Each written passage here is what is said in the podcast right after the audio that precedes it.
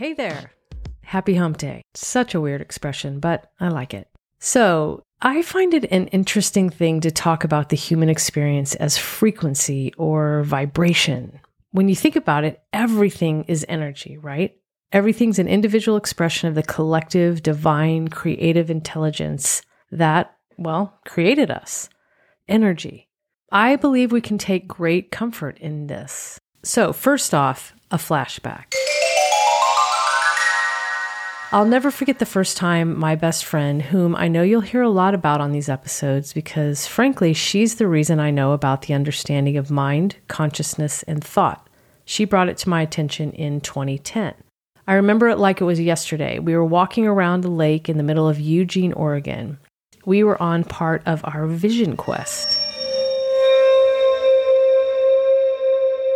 Seriously, it was a vision quest with the intention of gaining clarity for both of us. I was in a place in my life where I needed to make some new decisions. So was she. She was thinking about where she was going to move next, and the Pacific Northwest was beckoning her. So we decided to take a trip from Seattle, Washington, all the way down the coast to Mount Shasta in California. We hugged the West Coast on Highway 1, and it was glorious. We had an amazing time. We still have a lot of great stories of laughter and tears and freak out moments. And just, we had a beautiful connection to each other and also to our higher selves in the quest for what we were seeking. So, we're walking around Eugene, Oregon.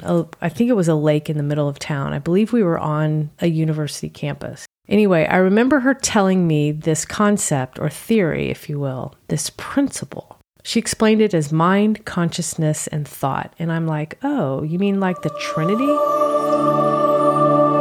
And she says, well, maybe not. Don't use that as the example. And I think part of the reason that she didn't want me to lump it into the Trinity was because of the religious context. She's like, well, take the hierarchy off because there is no hierarchy. There's just these three things that are interchangeable with one another, and they make up our experience of life. So, flash forward about five months after our vision quest, she was talking to me on the phone, and I remember where I was, how I was sitting, what I was wearing. And I remember being on the phone with her and her telling me, But you know, Nay, no matter what you decide, you're handled. Those were the words she used. No matter what you decide, you are handled.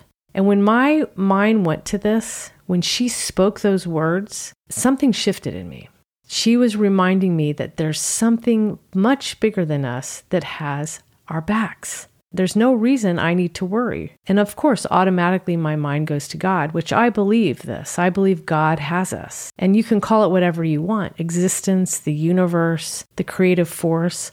It's all the same thing. It's like looking at a person, you know that person is real and exists, but you can call him John, or you can call him Johnny, or you can call him JJ, or you can call him Jajalungalinga. It doesn't matter what you call them, they are there. It doesn't matter how they're referenced. The reason I'm saying this is something exists that has our backs. I call it God, but it doesn't matter what you call it.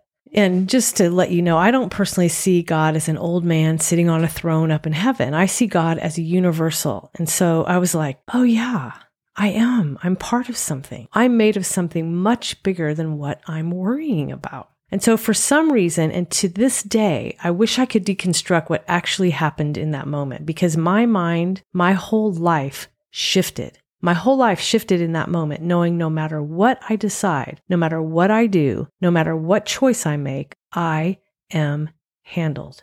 I mean, seriously, you guys, that changes everything. And so, of course, I think about my mom and my dad. My mom and my dad have been telling me this my whole life that I don't have to worry because something bigger, God, has me. You know how it, you hear something over and over again, and then one day it just finally clicks and you're like, oh, I get it. Everybody talks about that aha moment. Well, this was that aha moment. That was a moment that shifted everything the trajectory of my life, the decisions I was making, the confidence in the decisions I was making. The things I worried about before I heard this dropped away. And suddenly, the fact that I worried was a thing of the past. Unbelievably powerful. So, to this idea of vibration and frequency, it's a real thing, right? Or we're all pieces of a fabric that's bigger than just the single threads that make up that fabric. The fabric wouldn't exist without these single threads. It would be a different fabric or non existent, or whatever an analogy you want to use. But I want us to think bigger. We are part of, we are made of, we are of this bigger thing. So, theologians and religious throughout the years have tried to say we're, that we're made in the image of God, and yet there's this thing about keeping us separate from God. Like original sin caused us to be separate from God. Well, if you know me, you know that I have issues with that. But we are made in the image of the creative life force and the intelligence behind everything that exists. We are part of it, we are made in it. You can't escape this. You can't even separate yourself from it. If you did, you wouldn't exist. For some reason, we do try to separate ourselves, or the powers that be try to make us smaller than that thing which we are made of. There's God up here and us down here. But I believe we're individual expressions of this thing from which we are made. Strip the religion away from this, because what I'm trying to say is the single thing I want to land on today is to raise your vibration. Make it so that you're brilliantly vibrating, that your whole life changes to match that vibration. What vibration? Hold your vibration in the God energy because you're made of it.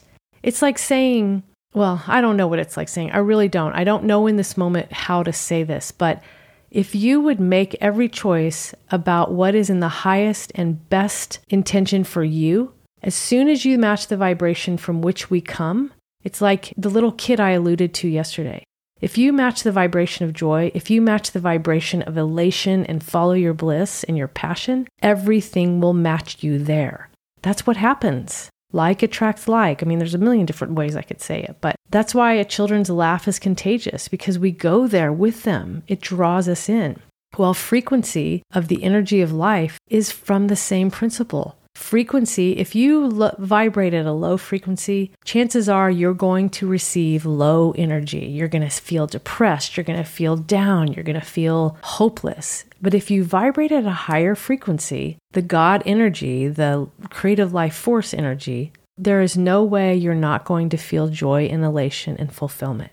So the takeaway is vibrate at the frequency of joy, the frequency of elation and passion, and watch how your life changes. Guaranteed. Mark my words, guaranteed. Okay, I'll see you tomorrow.